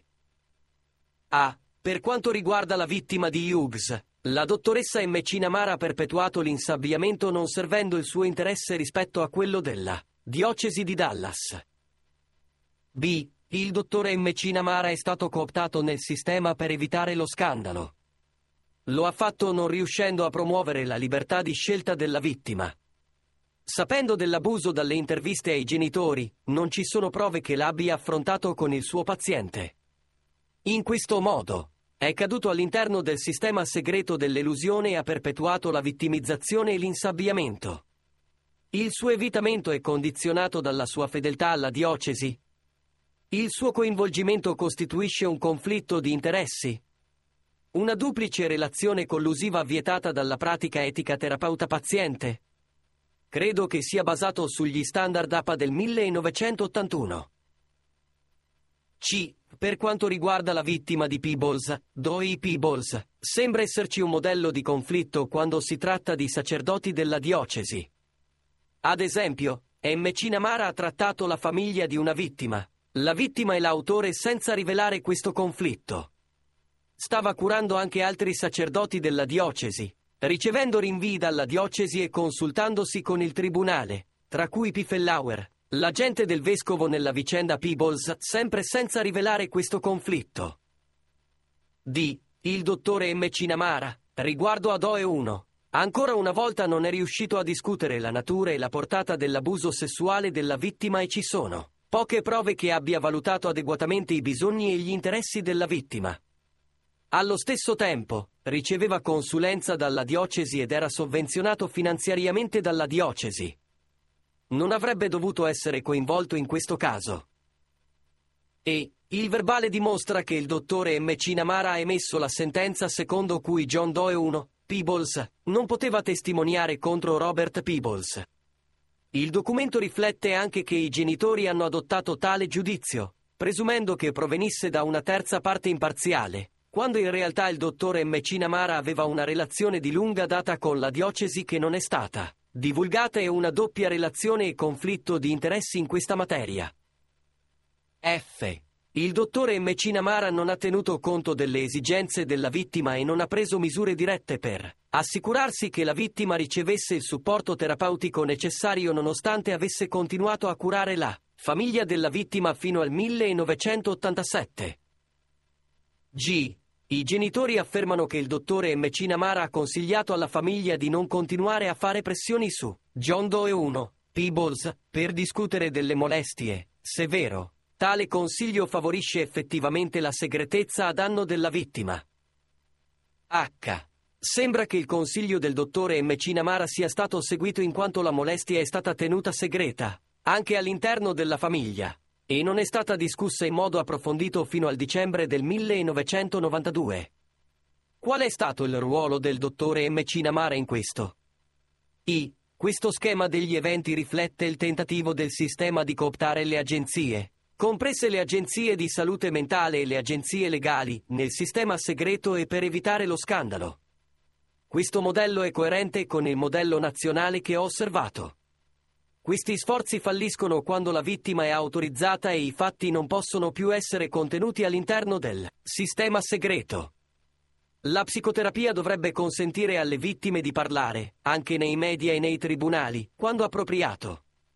Secondo me il dottore J. Non ci sono prove che il dottore M. Cinnamara abbia mai riferito che P. Peebles o P. Hughes alle autorità competenti, sebbene fosse un giornalista obbligatorio.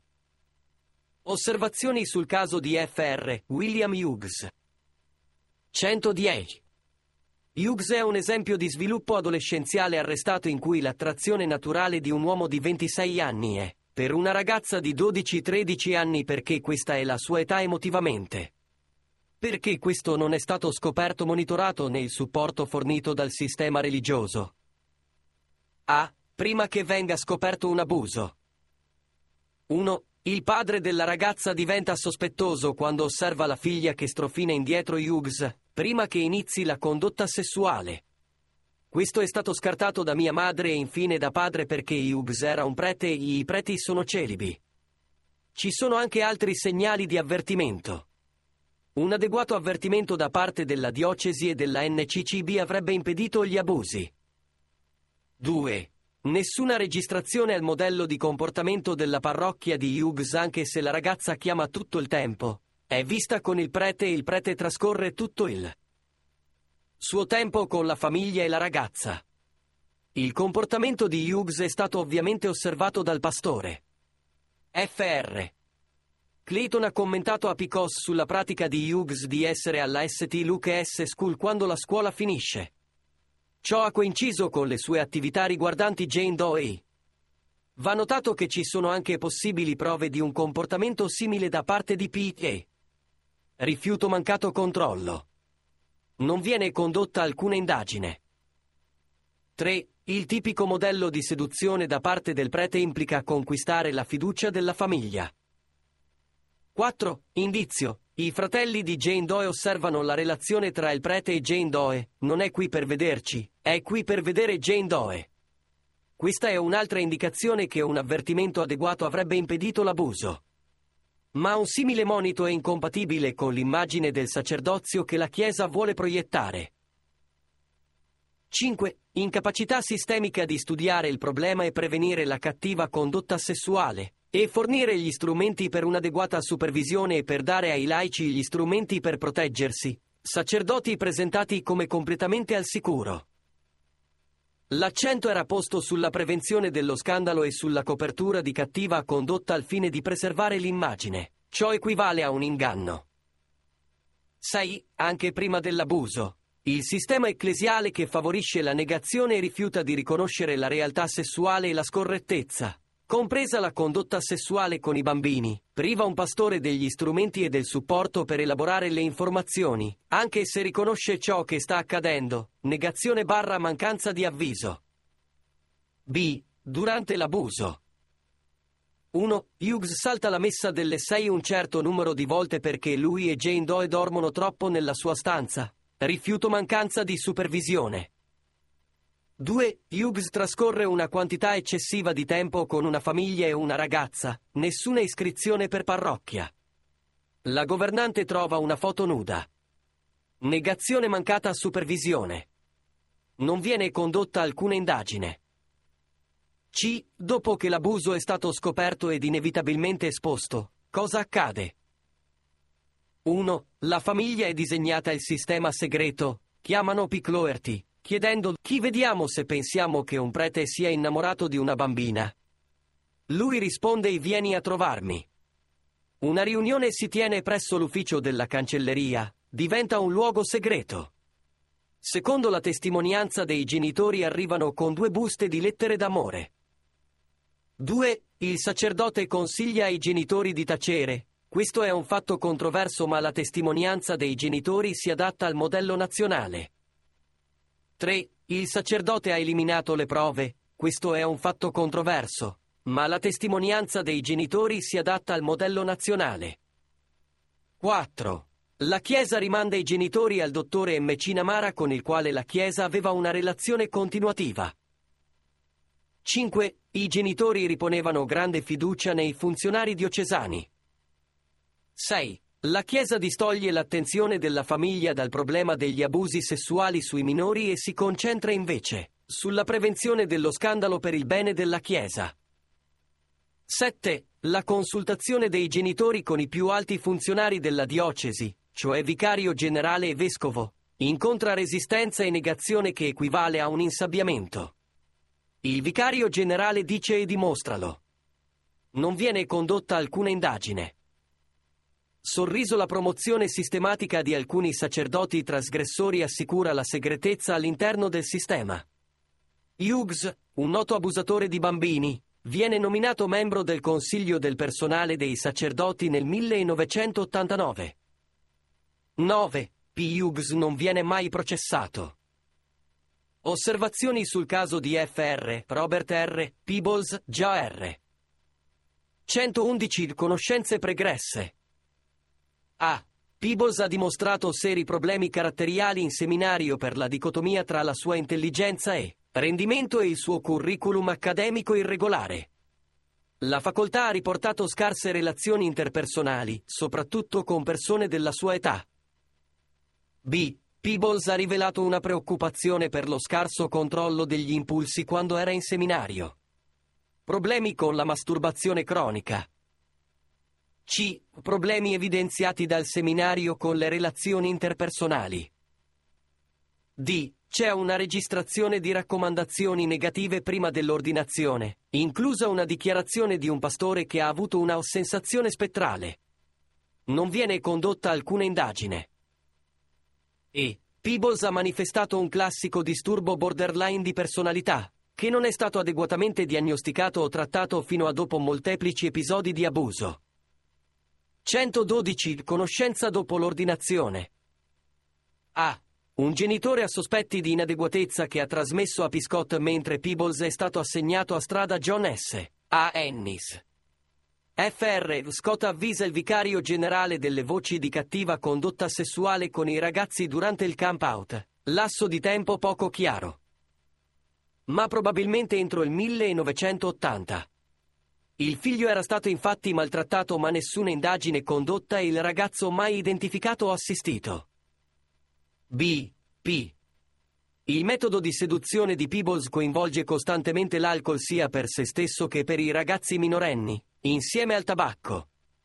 Intrappola i ragazzi in segreto per nascondere il loro comportamento ai genitori. C. Peebles viene sorpreso ad abusare di un ragazzo al strada Mark S. e accetta di farsi consigliare per evitare il processo. Peebles a San Marco dal 1979-1981. Ha detto all'investigatore militare che è stato catturato nel 1981 a All Saints. Non viene condotta alcuna indagine. D. Nel 1981 Peebles è in difficoltà ed è coinvolto sessualmente con adolescenti. Il vicario generale si accorge di essere depresso e raccomanda la consulenza, riconoscendo l'angoscia di Peebles. Viene dato il permesso di entrare nelle riserve militari. Non viene condotta alcuna indagine. E, nel 1981, la diocesi nomina inspiegabilmente e ingiustificatamente Peebles direttore dello scouting. F. La nomina di Peebles a direttore dello scouting è conforme a un modello di insabbiamento sistemico. L'immagine pubblica promossa è che non può essere un abusatore di bambini perché non lo avremmo mai nominato direttore diocesano dello scautismo. G. Bishop ha una conversazione con il dottore M.C. Candlish nel 1981, che sta curando Peebles, sull'argomento se un pedofilo ripeterebbe il comportamento.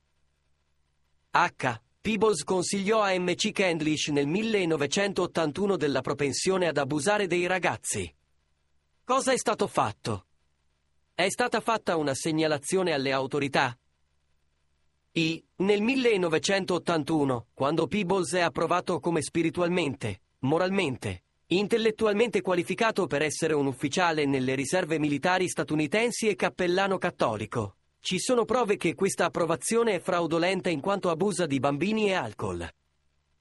J. La cappellania militare offre una grande libertà operativa di stili di vita, maggiore della diocesi. K. Nel gennaio 1982, Peebles informa un direttore del ritiro che è fuori controllo e abusa dei ragazzi.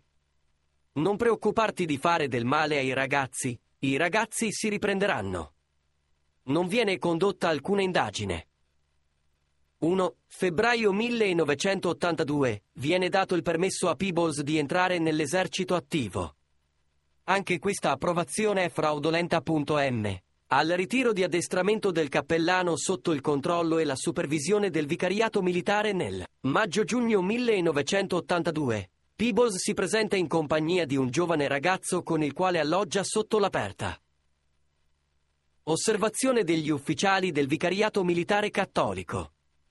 La successiva mancata indagine è negligente. N. Sebbene sia stato segnalato il comportamento di Peebles, vengono presentate prove innegabili di agiti sessuali quando il ragazzo abusato si confronta con la polizia militare nel marzo del 1984 e Peebles confessa. Ora la diocesi e il vicariato sono costrette a fare qualcosa a causa dell'accresciuta minaccia di scandalo. O. Peebles viene inviato per assistenza psichiatrica e diagnosticato come disturbo borderline di personalità. L'incidente del 1984 Peebles riporta come isolato. Un vero sforzo di aiuto o di danno, controllo e contenimento dello scandalo? Indicato dal modo in cui il ragazzo e i genitori sono stati trattati dalla diocesi di Dallas e dal cappellano cattolico P. Ortiz. P. Diversi sistemi cattolici hanno collaborato per evitare lo scandalo. Al cappellano Michael Ortiz sono state fornite le dichiarazioni del ragazzo e di Peebles e la responsabilità di contattare i genitori del ragazzo e coordinare il suo ritorno a Dallas. I genitori non sono stati informati e il ragazzo è rimasto solo e senza aiuto in una casa parrocchiale cattolica per un giorno e mezzo mentre Peebles preparava la sua richiesta di dimettersi dall'esercito come parte della manovra per evitare la corte marziale. Anche dopo aver confessato alle autorità militari di aver abusato di John Doe 1, l'investigatore militare John Greeley osserva Peebles mentre celebra la messa. Q. Le manovre per evitare l'azione penale hanno richiesto il vicariato militare, cappellano Ortiz, Pfellauer, diocesi di Dallas, e il dottor Ray McNamara per deviare gli sforzi della famiglia e della vittima a favore dell'autore per evitare scandalo e proteggere la Chiesa. Questo è uno schema tipico. R. La forza di queste manovre era così ben coordinata e praticata che potevano sovvertire e aggirare l'autorità militare superiore composta da un maggiore generale responsabile di un comando maggiore e tutte le forze di terra statunitensi in tutto il mondo che erano determinate a corte marziale questo stupratore ammesso. Ciò dimostra la struttura, il potere e il funzionamento del sistema segreto in quanto si intreccia tra una particolare diocesi, la diocesi di Dallas, l'ordinariato militare e un fornitore di salute mentale cooptato, il dottore McNamara. Il dottore McNamara valuta la vittima e convince i genitori a non permettere alla vittima di testimoniare. S. Peebles viene riassegnato alla propria diocesi, sotto il trattamento del dottore McNamara, e continua come prima. T. La vittima è stata usata, non scandalizzare la Chiesa, con il risultato che la vittimizzazione si perpetua di nuovo. U. Peebles continua ad abusare di altre 3 vittime nel 1986 sotto il patrocinio del vescovo della diocesi di Dallas. V. Peebles non viene mai perseguito. Osservazioni sul caso di Rudolph Kos. 113 Conoscenze precedenti. A. La diocesi aveva notato che Kos aveva un interesse sessuale per i bambini prima di entrare in seminario. Non viene condotta alcuna indagine. B. Il CCNL, firmando l'annullamento di Kos, ha assicurato che Kos potesse entrare in seminario ed essere idoneo all'ordinazione. Spetta ad altri esperti valutare la legalità dell'annullamento, ma questa approvazione è stata una delle cause che hanno portato Kos a diventare sacerdote cattolico. C. C'erano informazioni disponibili dai suoi fratelli e da sua moglie che Kos aveva abusato di bambini fin dalla tenera età. Aveva abusato di suo fratello e che era stato osservato un modello di comportamento che indicava che il suo abuso sui bambini era fissato anche durante il matrimonio. Non viene condotta alcuna indagine. D. Lamentele sul comportamento sessuale di Kos sono state portate all'attenzione del vicario generale prima della sua ordinazione, ma il vicario generale ha insistito che Kos sarebbe stato comunque ordinato. Questo è tipico del sistema segreto, in quanto sanno ma non agiscono. Non viene condotta alcuna indagine. E. Le azioni di Kos dal momento in cui riceve un incarico parrocchiale sono quelle di un pedofilo fissato e sono alla vista del cancelliere della diocesi, che non solleva alcuna denuncia. Kos serve anche con Peebles e Hughes nel 1982, riceve il permesso. Non viene condotta alcuna indagine. F. Nonostante il comportamento discutibile di Kos sia stato documentato per giorni e settimane dal parroco del suo prossimo incarico e dal viceparroco di St. John's, tali rapporti sono stati completamente ignorati per 7 anni, dal 1985 al 1992.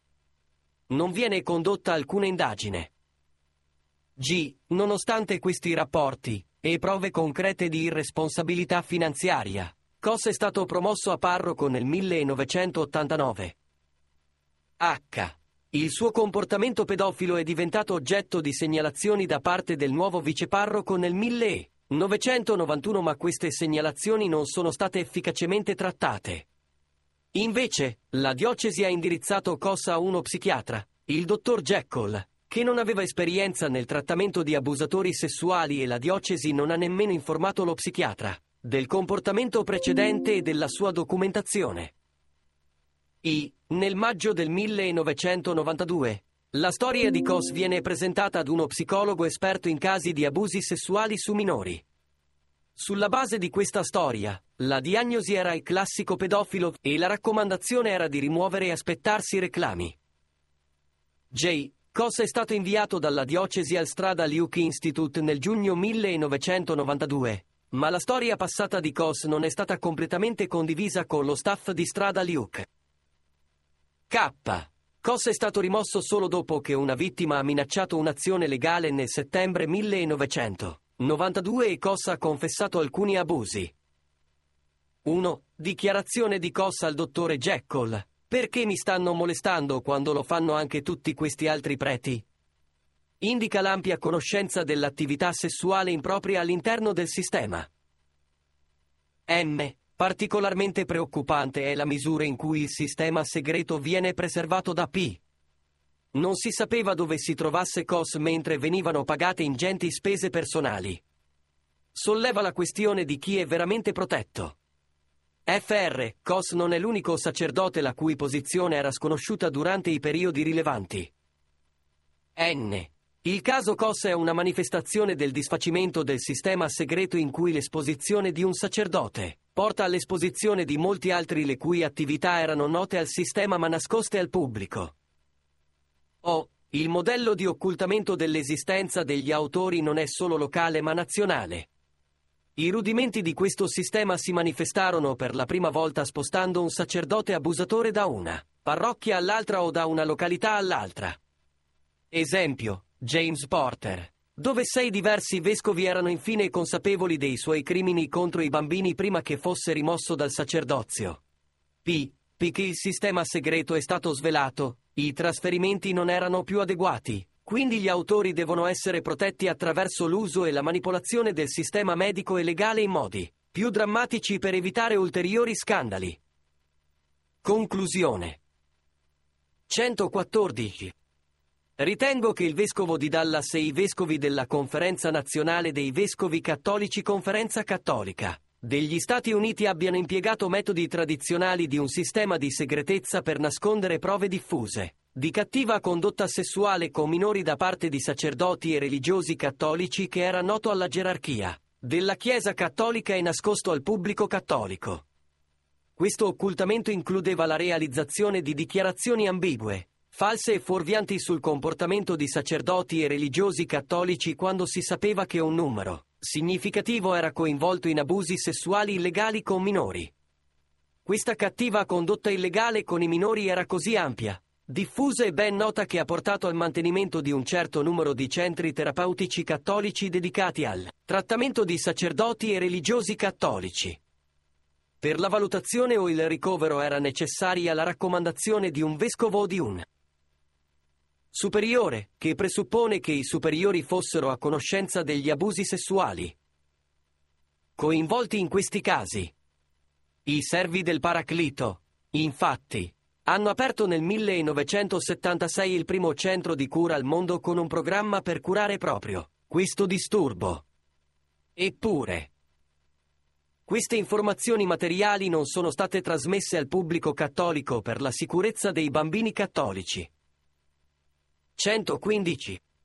I vescovi del vicariato militare erano anche coinvolti in un sistema segreto per nascondere informazioni materiali in quanto facevano parte del sistema di assegnazione di sacerdoti e religiosi cattolici che erano noti per avere comportamenti sessuali con minori. 116. La diocesi di Dallas ha nascosto informazioni riguardanti la propensione dei padri Peebles e Kos ad agire sessualmente con minori nonostante l'ampio avviso di questa cattiva condotta. .